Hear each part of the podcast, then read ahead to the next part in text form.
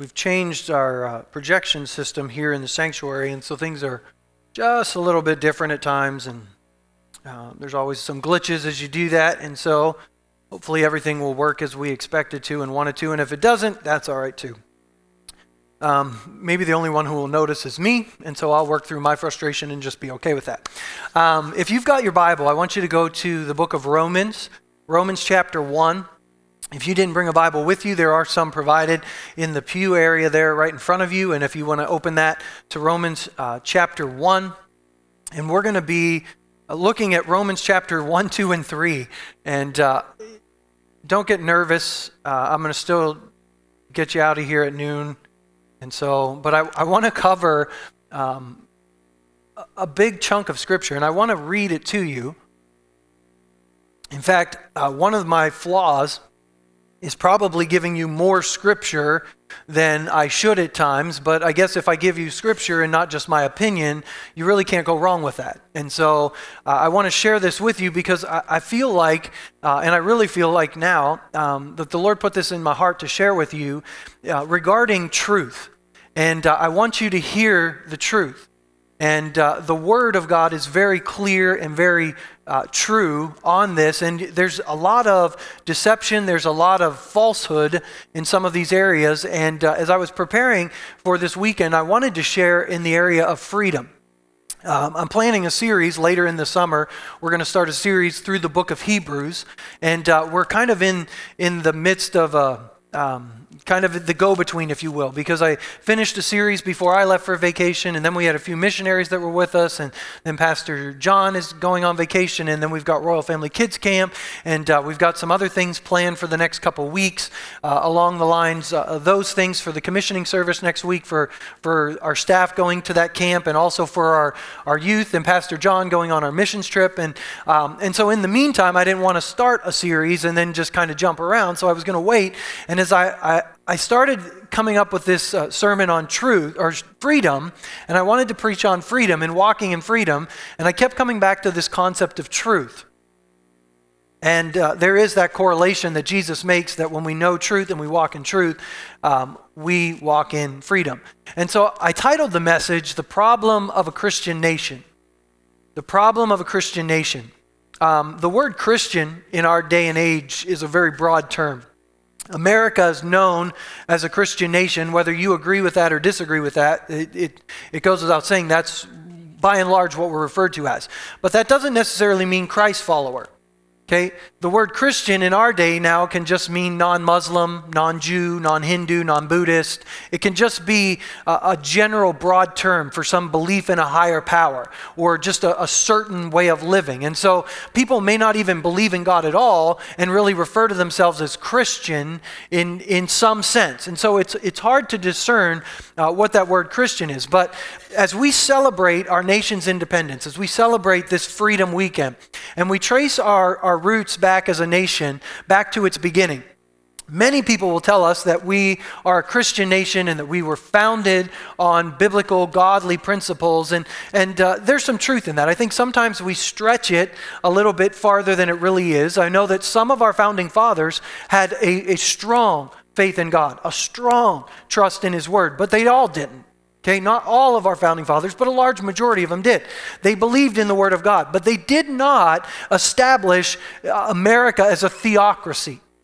They did not say that God rules this land. They did not even establish a democracy, if you know your history or government well. They established a republic, a republic where we democratically elect leaders to govern us. That's a republic. And so they established this, but a lot of, excuse me, a lot of the laws that they set up and a lot of the writings, the, the Declaration of Independence, the Constitution, a lot of it had its basis or foundation in the Word of God. And even some of the, the uh, non believers, if you will, that helped frame the Constitution and the Declaration of Independence, that probably would not have declared a faith in Jesus Christ and an allegiance to Him and would not be what we call a born again believer would have still believed that the Word of God was a, a solid foundation for living. And so even the unbelievers back then knew that there was truth here. And so they developed a, a country, if you will, based on the Word of God and our, our foundation of morality. And you would think that's a good thing. And it, by and large, it is. But everything kind of has pros and cons. And there is a bad side of having a Christian nation. The Israelites were warned when they went into the promised land, the same thing. I mean, they were maybe the first Christian nation, if you will. Because as they were going into the promised land, they were warned not to, to be puffed up with pride. Don't go into the promised land and start thinking you did this for yourself.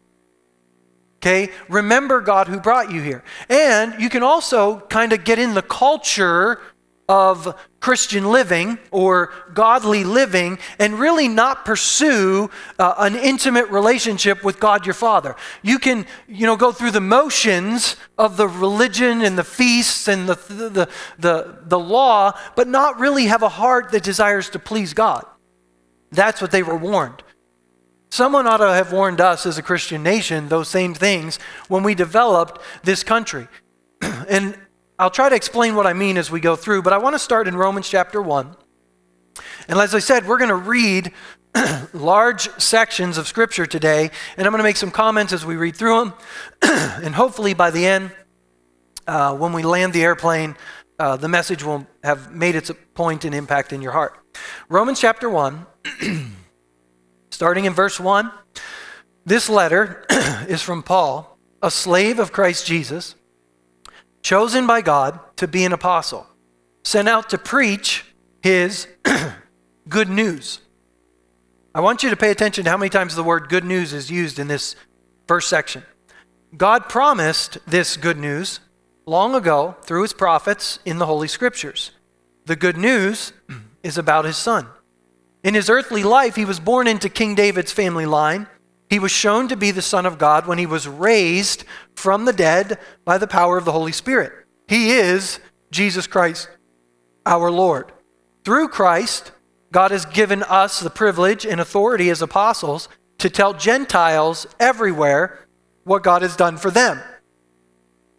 Gentiles, if you don't know in the scripture, we're just non Jews. We are Gentiles.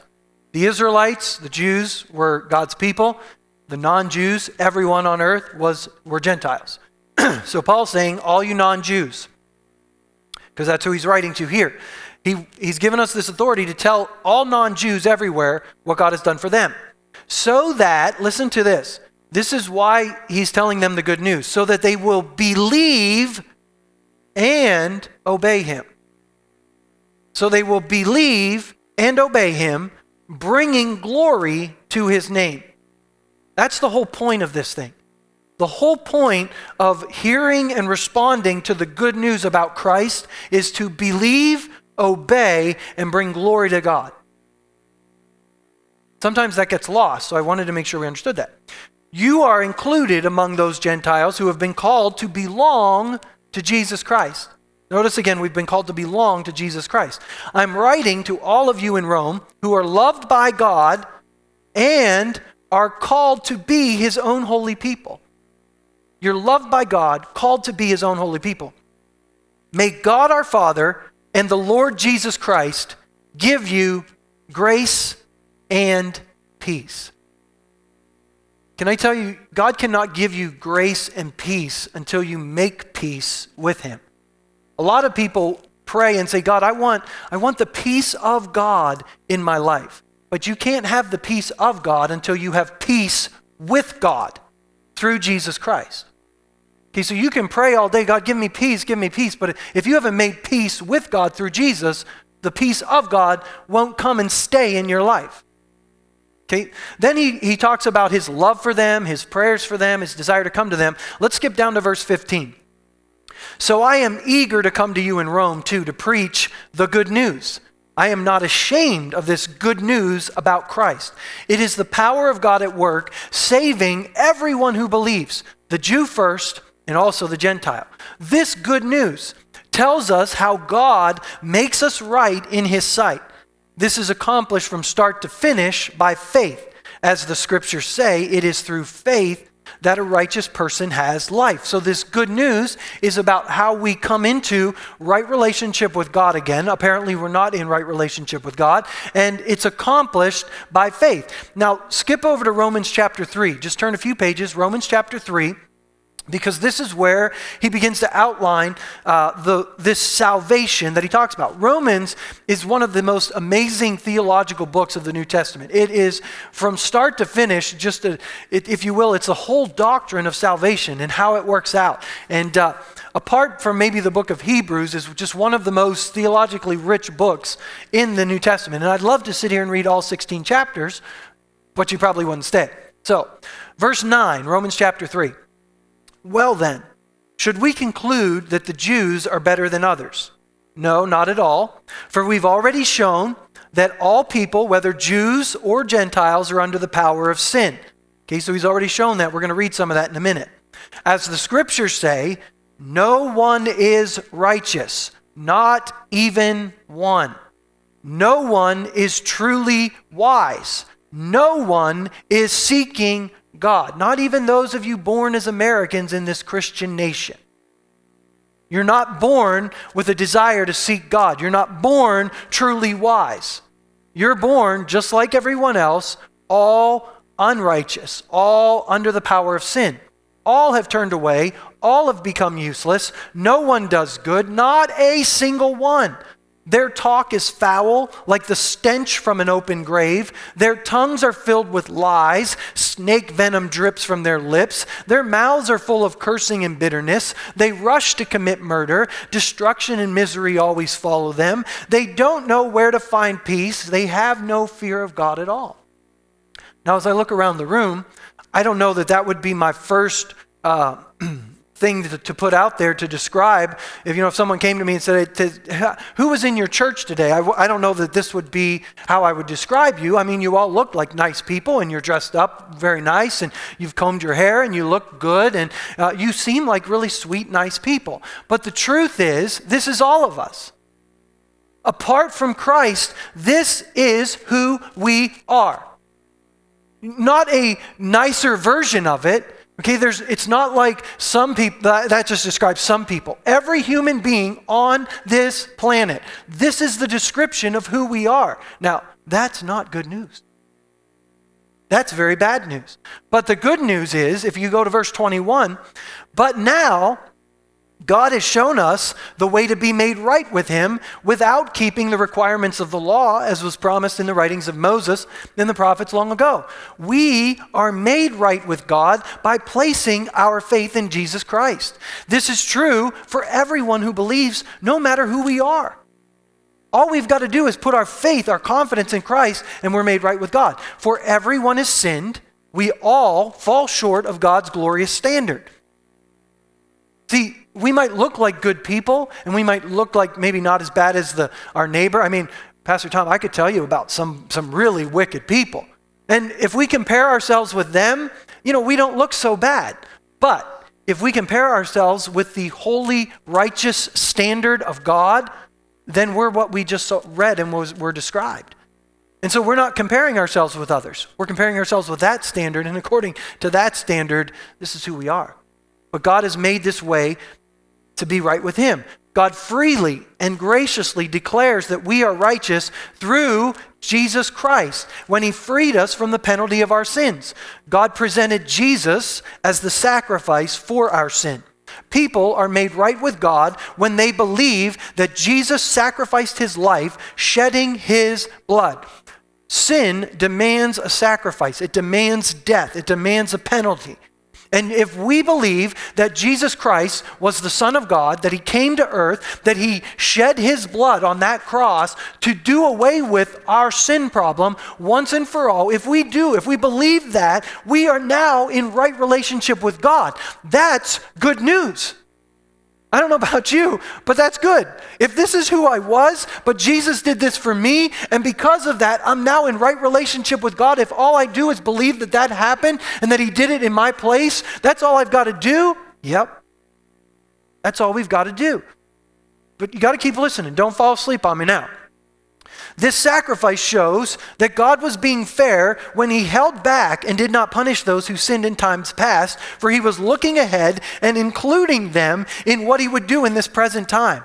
God did this to demonstrate his righteousness, for he himself is fair and just, and he declares sinners to be right in his sight when they believe in Jesus. Now, that's one of the most profound statements in the entire scripture, because what it's saying is God doesn't dwell in time, God dwells outside of time. He knows the end from the beginning. So that means that way back when, when God knew that Adam and Eve sinned in the garden, he could declare people righteous who had faith in him because he knew one day Jesus was going to shed his blood for them also. And so when they put their faith in God, he could declare them righteous in his fairness and in his goodness because he saw it coming. That's good news. I mean, especially if you were born before Jesus. That's really good news. So, what Paul is telling us is that every human being has broken God's law. We fall short of God's standard of right and wrong, and that when we stand before Him, we would be judged guilty because of that. And there's not this standard of, well, God will be more lenient on you because you're just like a first time offender, or maybe you're a second time offender. No, according to the righteous standard of God, we're all filthy, stench ridden wretches. And only through the sacrifice of Jesus Christ can we be in right standing with God. And that is the good news. Jesus paid that penalty. We can be made perfect. We can be like we have done absolutely nothing wrong in our lives. We can completely measure up to the good standard that God has set just by putting faith in Christ. And when we do that, the scripture tells us that we are transformed we get a new nature, we get a new heart. In fact, you cannot put your faith in Christ unless you want that. If you're okay with your nature, if you're okay, you think you're kind of a good person and maybe, you know, you'll invite Jesus to come and live in your heart and, you know, and you'll just add a good few Christian principles to your life. If that's what you want, you can't sign up for this. You have to say, I am one of these wretches described right here, and I need to accept what Christ has done and then receive a new heart, a new life, a transformation, a change. Romans chapter 2, turn back a page. This is where Paul shows us. Romans chapter 2 Verse 25, he's comparing the Jewish ceremony of circumcision, which was the way the people of God in the Old Testament showed their faith and trust in God, was through circumcision. In the New Testament, in Galatians, the Apostle Paul says that it's no longer a circumcision of the flesh, but a circumcision of our hearts, a changing of our hearts. It's not just conforming our outward appearance or our outward behavior, it's changed from the inside out. So the Jewish ceremony of circumcision, verse 25, has value only if you obey God's law. But if you don't obey God's law, you're no better than an uncircumcised Gentile. If the Gentiles obey God's law, won't God declare them to be his own people? In fact, uncircumcised Gentile who keeps God's law will condemn you Jews who are circumcised and possess God's law but don't obey it.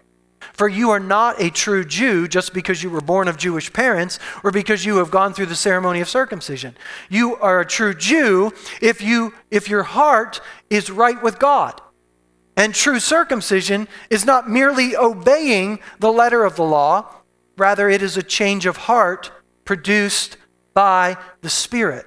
And a person with a changed heart seeks praise from God, not from people. While it's true that we just need to put our faith and belief in Christ, what we have to understand is maybe the fine print, if you will, in the scripture that says the moment we do that, God comes and He transforms us. He doesn't just clean us up a little bit, He takes our life and takes it in a 180 direction. Before Christ, we were living for ourselves. Before Christ, we were concerned only about ourselves. But the moment we put faith in Christ, He transforms us into being one who lives now for the glory of God. We are called to be a holy people, we are called to live for the glory of God. That's what we've already read from Romans chapter 1. So, the good news, in essence, is this we admit that we've broken God's law, we fall short of His standard of right and wrong. We believe that God declared us righteous with God by Christ's death and that alone. And then we begin to cooperate with His Spirit to receive a change of heart that leads to a change of behavior. The problem of a Christian nation is that we can have a tendency to put the cart before the horse. We want people to live to please God, and they haven't had a changed heart. They haven't put faith in Christ.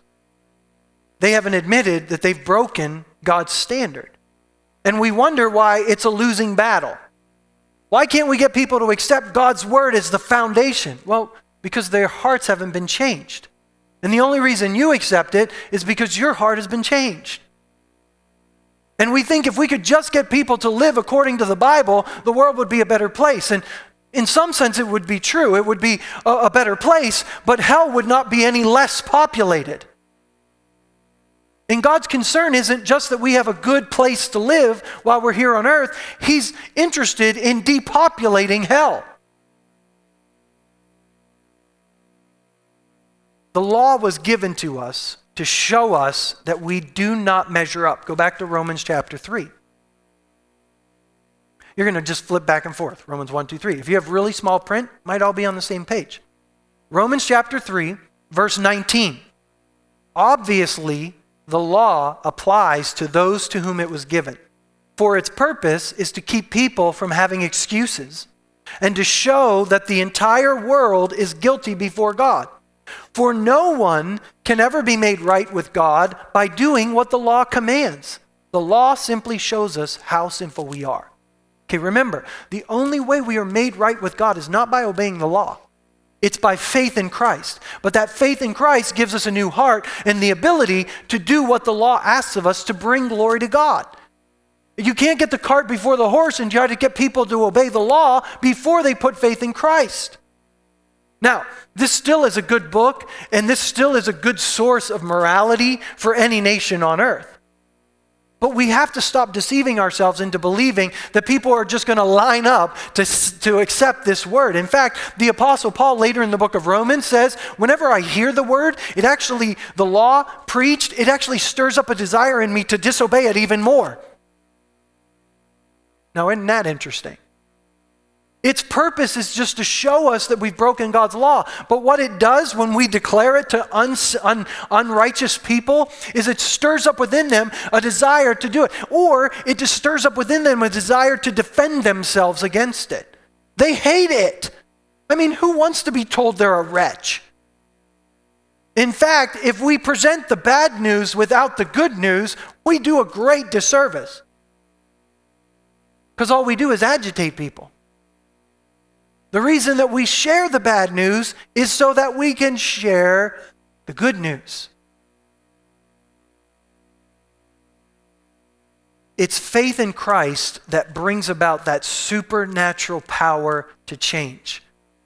The problem of the Christian nation is trying to force people to change behavior without a change of heart.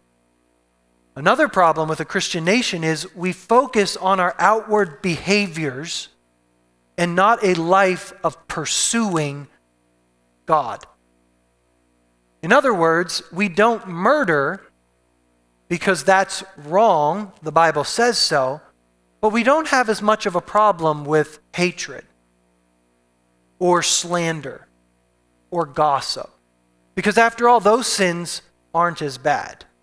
I mean, murder, obviously, is way worse than just slandering somebody unless you take the standard of who God is and compare it with that, then Jesus says if you hate your brother in your heart, you're guilty of murder.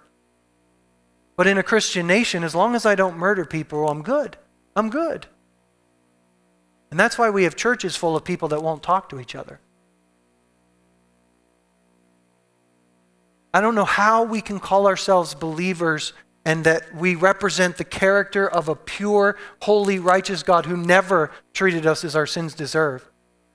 But yet we can't talk to someone else because of something they did to us? That's the problem of a Christian nation. We're not concerned with the change of heart, we just want everyone to obey the law. And yes, I want everyone to obey the law, and I think this is a great standard of right and wrong. But as we'll see, go back to Romans chapter 1, without faith in Christ, morality just gets messy.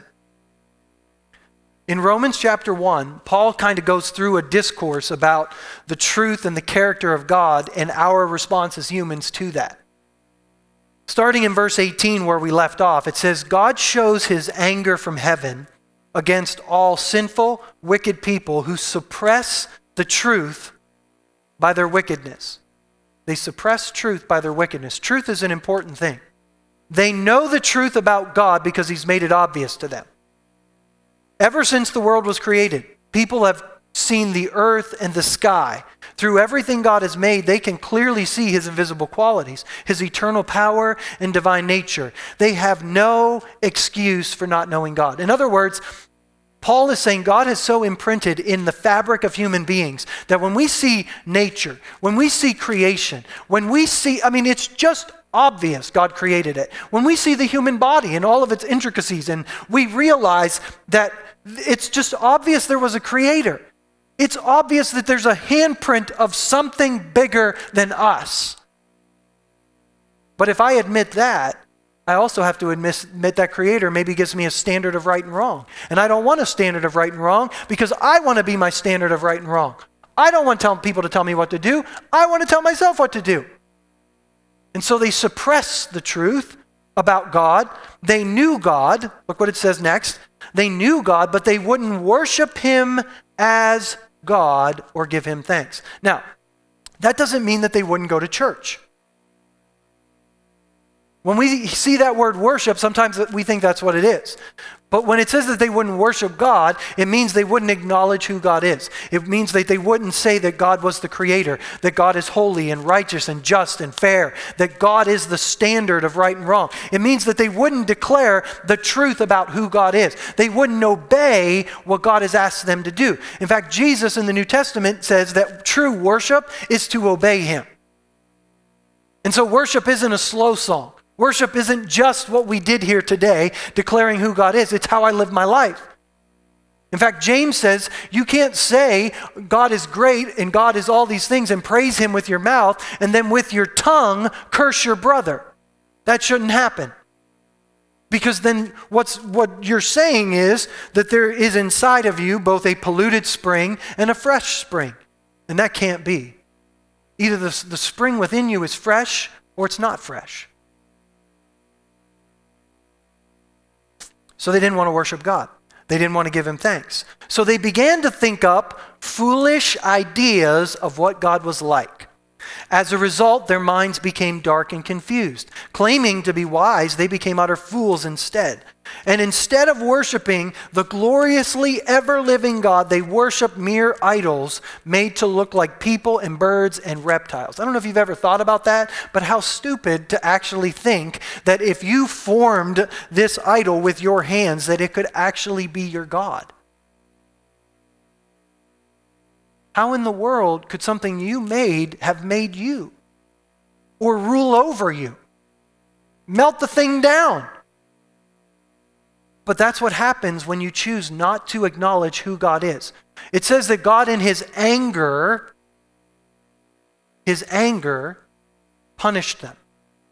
He poured out his wrath. There's something you need to know about the the righteous anger of God or the, the, the justice of God. There is an active judgment of God. Sodom and Gomorrah received the active judgment of God in the Old Testament. Remember? Fire rained down from heaven, destroyed the whole city. That's pretty active. But there's also a passive judgment of God.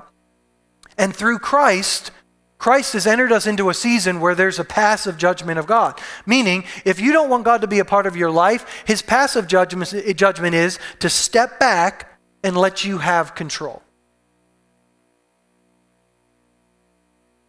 We mistake that as thinking that that's God's approval on our lives.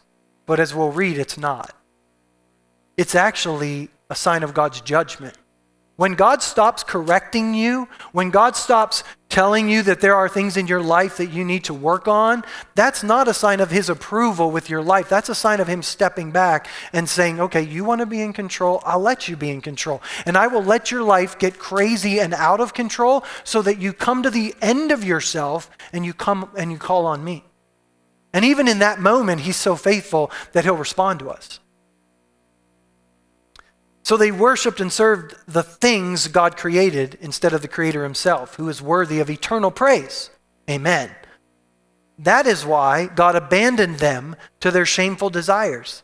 Even the women turned against the natural way to have sex and instead indulged in sex with each other. And the men, instead of having normal sexual relations with women, burned with lust for each other. Men did shameful things with other men, and as a result of this sin, they suffered within themselves the penalty they deserved. Since they thought it foolish to acknowledge God, He abandoned them to their own foolish thinking and let them do things that should never be done. He's beginning to show us what happens when human nature gets turned over to itself. He's beginning to show us that we do things that God never intended us to do, that, that violate God's standard of right and wrong. I don't care what your reasoning mind tells you or how many Christian people get up and declare to you that something right here that God's word says is not okay, is not God's standard of right and wrong, is okay for us. But as Christians, in our Christian nation, it's easy for us to take this and to lift it up and exalt it above what he's about to say. Look at verse 29. He goes on and says, Their lives, not only there, not only the, the sexual immorality that he's just described, became full of every kind of wickedness sin, greed, hate, envy, murder, quarreling, deception, malicious behavior, gossip they're backstabbers, haters of God, insolent, proud, boastful. They invent new ways of sinning. They disobey their parents. They refuse to break, they refuse to understand. They break their promises. They're heartless. They have no mercy. They know God's justice requires that those who do these things deserve to die, yet they do them anyway. And worse yet, they encourage others to do them too. In other words, they pass laws saying it's okay to do these things. This is what happens when we get turned over to ourselves. Most of us would say we look at our society, this Christian nation that we live in, and we see all these things. we I'm surprised that we all have, maybe you knew where we were going.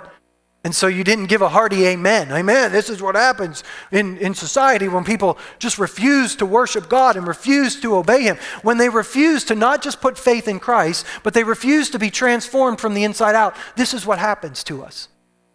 Well, look at what Paul says next. You may think in chapter 2, verse 1, you can condemn such people, but you are just as bad, and you have no excuse.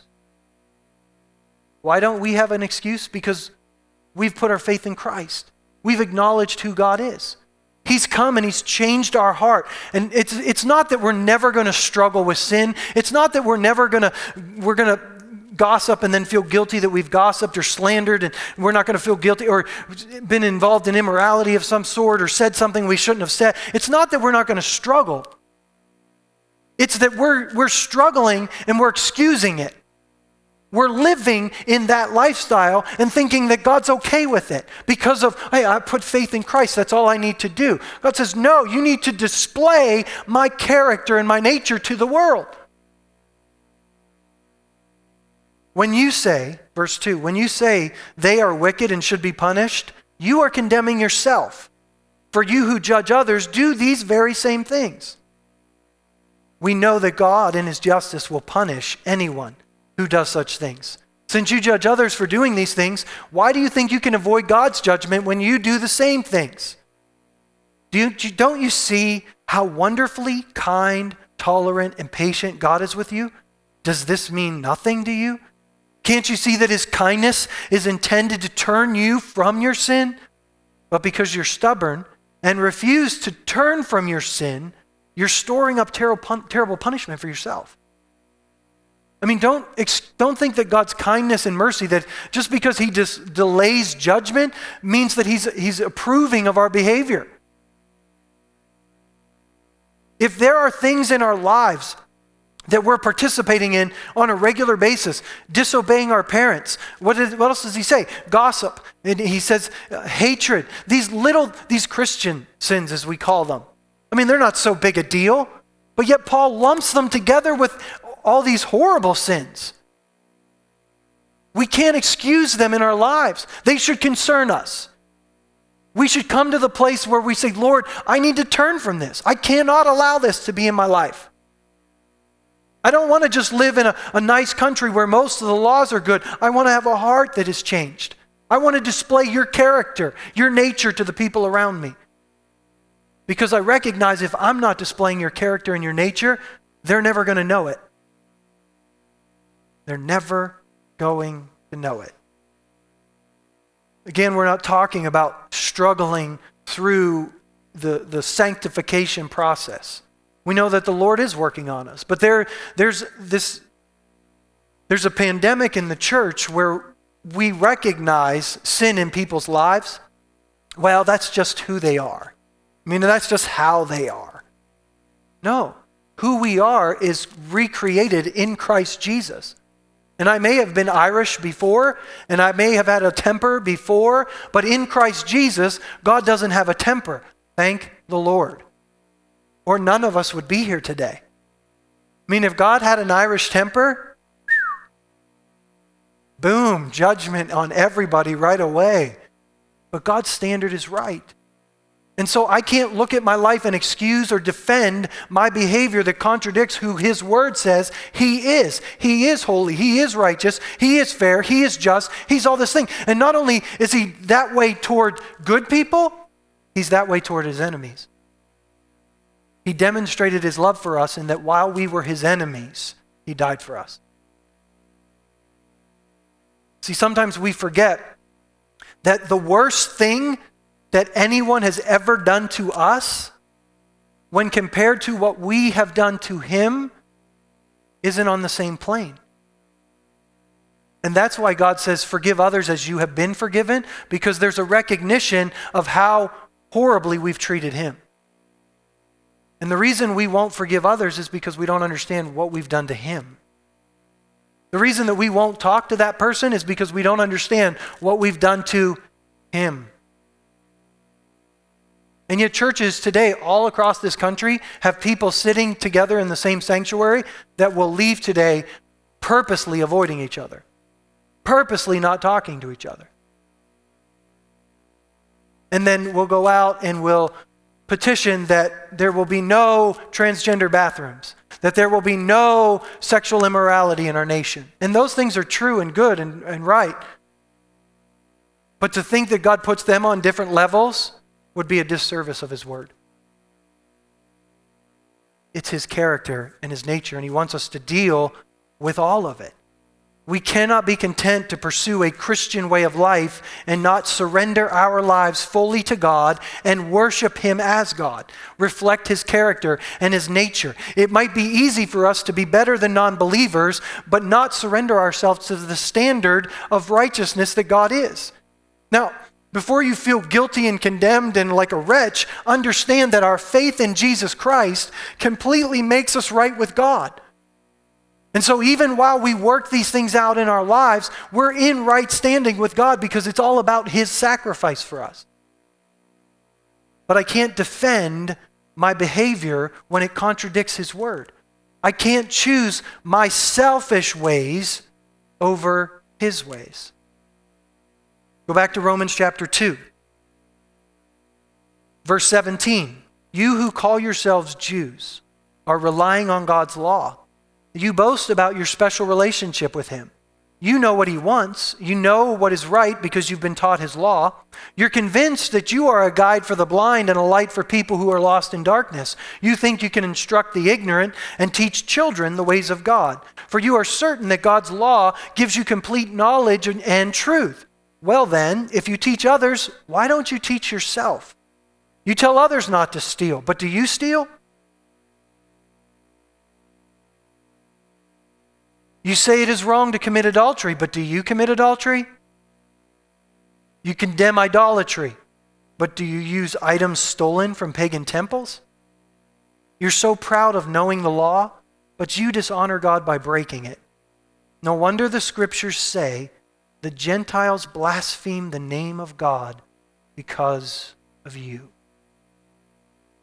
I don't think it's a too big of a stretch for us in this nation to instead of saying you call yourselves Jews, say you call yourselves Christian.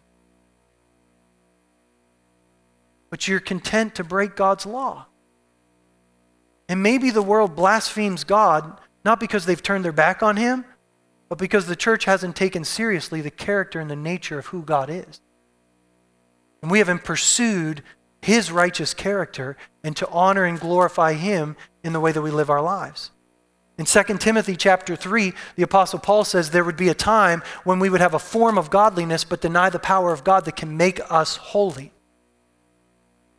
Revelation chapter 3, the apostle John sharing the words of Jesus says to the church in Sardis, "You have a reputation for being alive, but you're dead." The same warning that the apostle Paul says here. In Galatians chapter 6, verse 7, it says, Do not be misled. You cannot mock the justice of God. You will always harvest what you plant. If you live to satisfy your own sinful nature, you will harvest decay and death from that sinful nature. But those who live to please the Spirit will harvest everlasting life from the Spirit. So don't get tired of doing what is good, because at the right time, we will reap a harvest of blessing if we don't give up. One last passage from Romans chapter 2. Go to verse 13 if you would. Romans chapter 2, verse 13. For merely listening to the law doesn't make us right with God. It is obeying the law that makes us right in His sight. Now, please again understand, we're, we're not talking about being made right by our works. James is pretty clear when in James chapter 2, he says, faith isn't enough. Unless you produce good deeds, faith is dead and useless. Some would say, I have faith, and others would say, I have good deeds. But I say, How can you show me your faith if you don't have good deeds? I'll show you my faith by my good deeds. You say you have faith, you believe that there's one God, uh, good for you. Even the demons believe this and they tremble in terror. How foolish. Can't you see that faith without good deeds is dead? So in Romans chapter 2, he's, what Paul is saying is if you put faith in Christ, he's giving you this new nature that we talked about by a spirit. And through that new nature, you're going to do the things that please him. You're not going to read something in his word that says this is the character of God and say, well, you know, I know that's the character of God, but I don't really need to apply that to my life. If, you're, if you say that, you've never really experienced saving faith because you haven't surrendered your will and your desire. Look at what he goes on to say, verse 14. Even Gentiles who do not have God's written law show that they know his law when they instinctively obey it, even without having heard it. They demonstrate that God's law is written in their hearts, for their own conscience and thoughts accuse them or tell them that they are doing right. And this is the message I proclaim that the day is coming when God, through Christ Jesus, will judge everyone's secret life. While it's good that we continue to try and allow our nation to be shaped by the moral standards of God's law, let's not allow or not get, get to the place where we no longer allow this book to transform our hearts as we live out our lives. And not get so busy condemning the obvious sin that we see out there and comparing it with our lives, realize, well, maybe we're not as bad. Let's understand sin at its root and at its condition and learn what it means to truly turn away from it and repent. We need a scriptural change of heart. And it comes from admitting that we fall short of God's standard his law. It comes from regularly reading and studying his law and learning to confess our sin and not rationalize it, not cover it up, not make excuses for it, not say that's just who I am, that you don't understand what I've been through or how I've been treated. It's seek, not just seeking a Christian way of life, but it's seeking the character of God. Stop and think for a moment if God treated you today the way you deserve to be treated because of how you treated him where would you be? Not in this room. None of us would be here. And this is what he wants to do in our hearts. And I believe if the church would come to understand this and put real faith in this, we would see a change in our nation. God is not going to come and judge the White House and pass by his house on the way. Judgment starts in the house of God. Otherwise, he blasphemes his own name, letting us continue in our sin and confronting them on theirs. We need both. We need to cooperate with the Holy Spirit to cleanse us from the inside out. And so our goal should not just be a nation that looks Christian. Our goal should be to be a people whose hearts have been changed by the Spirit of God, a people who now live for the glory of God and not for ourselves. In those chapters of Romans 1 through 3, the Apostle Paul reminds us what we live for. We live, we seek after the glory of God. We seek after the, the immortality that God offers, the eternal nature of who He is. It's not just not doing bad things, but it's pursuing Him. It's pursuing his character and his nature. And if we've got a heart that is changed from selfishness to him, that's what we'll pursue. But a Christian nation stops short of that. A Christian nation just makes sure everyone's behavior is good. God says, I don't want just your behavior to be good, I want your heart to be good. I want you to pursue me and know me. Seek praise from me and not from people or from yourselves. And when we do that, we become agents of change in this world. You know, the song that we sang at the beginning of the service, um, Build Your Kingdom Here, you know, there's a line in there that says, We are His church, we are the hope on earth. Isn't it interesting that we know Jesus is the hope of the world? We know Jesus is the light of the world. But yet the scripture also declares that as His people, with His Spirit living in us, we are the hope on earth. We are the light of the world. That's what he's asking for. For us to be these people. And so, Father, today, I thank you first and foremost that you've never treated us as our sins have deserved. Thank you that while we were your enemies, you sent your Son to this earth to give your life for us, to shed your blood for our sin. I pray for each of us in this room today to recognize more clearly the condition of who we are apart from you, apart from that sacrifice. That we would not be of these that the Apostle Paul says condemn the world, but yet also condemn ourselves. Help us to put true faith in the sacrifice that Jesus made for us today and allow your Spirit to transform our hearts where we're no longer content with not murdering, but we're seeking to not hate, to not allow bitter root to spring up in our hearts and defile many. To understand that when your word says to warn divisive people and after that don't have anything to do with them, that bitterness and unforgiveness, that slander and gossip are on the same plane as murder. Father, we repent today. We repent for our laziness, our apathy toward the transformation that you desire to see in our lives. Forgive us for not genuinely reflecting your nature and your character in the ways that we should. Renew in us today a passion to know your word, to know you, to know your character and your nature in such a way that we want to display that, reflect that as we walk about this community, as we go about our daily lives. Where we're not content to just conform outwardly to a pattern of behavior. But God, we want to be transformed from the inside out. We want to deal with those things in our hearts that no one else even sees. because we understand that out of the abundance of our heart, our mouth speaks. So, Holy Spirit, we want to cooperate with you today. Write your laws on our hearts.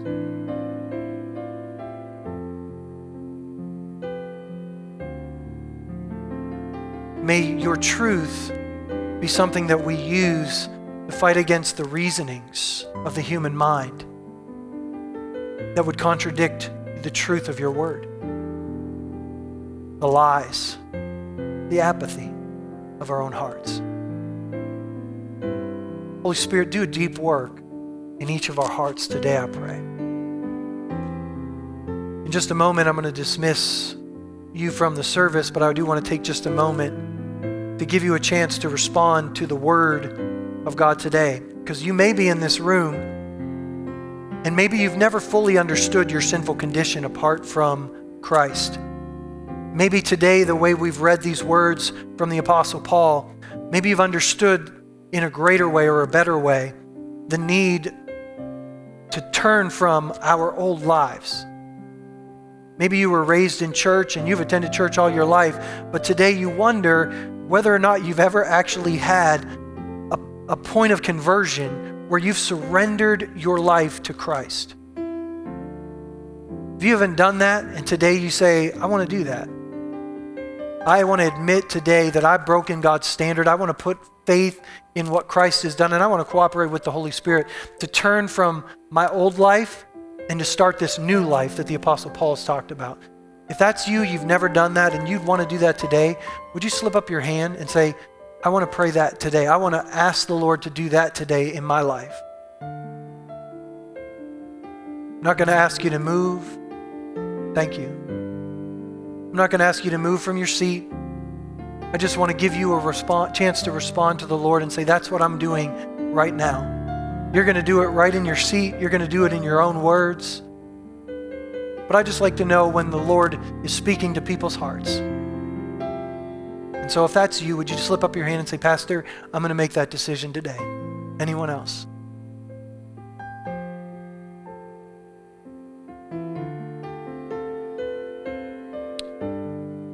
I want to ask you to stand with me as we get ready to close. Please don't misunderstand the things that I shared today. I don't hate America. I love this country. Of all the places in the world, that I've traveled and been. Uh, not a lot, but enough to know that to me this is the best place to be on earth. But in other countries, evil is very overt because they believe in the unseen forces a lot more than maybe we do in our own rational reasoning America. And so the danger in our country is a lot more subtle. So I pray that the truth that I've shared with you today is something that you don't just stop with today, but that you continue to begin to study these words and allow the Spirit of God to set you free through a life of walking in truth. Because it's only through this book are we going to recognize the lies. And so, Father, I thank you today for those that have made that commitment to turn from their old life, to surrender their, themselves to you to admit their condition apart from you, to put faith in Christ and what He's done. God, I pray that you would seal these things in their heart by your Spirit. God, that you would help them as they go through the rest of this week to not just hear the words of truth, but now begin to apply those things to their lives. For all of us today, I pray. Holy Spirit, open our eyes to the areas of deception in our own lives where we've heard your word but not put it into practice, where we've allowed reasonings and strongholds to be built up in our lives. And I pray from this day forward, continue to tear those things down with the truth of your word. Father, we ask for you to put your hand on this nation again. That you would cause the hearts of men and women in this nation to turn back to you. God, that through the lives of your church, as we reflect your character, your nature, God, not just your, your hatred of sin, but your love, your peace, your joy, God, even in the face of adversity and in the face of our enemies. that through that reflection, people would see your hope, your light, and your love. Transform this nation, we pray. Father, I pray your blessing on every man, every woman, every child in this room today. As we leave this place today, I pray for your protection over us. Ask for your blessing and your hand to be on our lives. God, that you continue to lead us and direct us by your Spirit each day, we pray. In Jesus' name, amen. Amen. If you want someone to visit with about the decision you've made today, uh, I'll be around here at the sanct- in the front for a few moments. If you want prayer and haven't been prayed for, we want to make that available to you as well. When you're ready to be, dis- to be dismissed, uh, please feel free to do that. Be dismissed. Uh, do it quietly and save your visiting for the foyer area. That this can be a place of prayer for those that maybe want to stay for a few more minutes. God bless you as you go.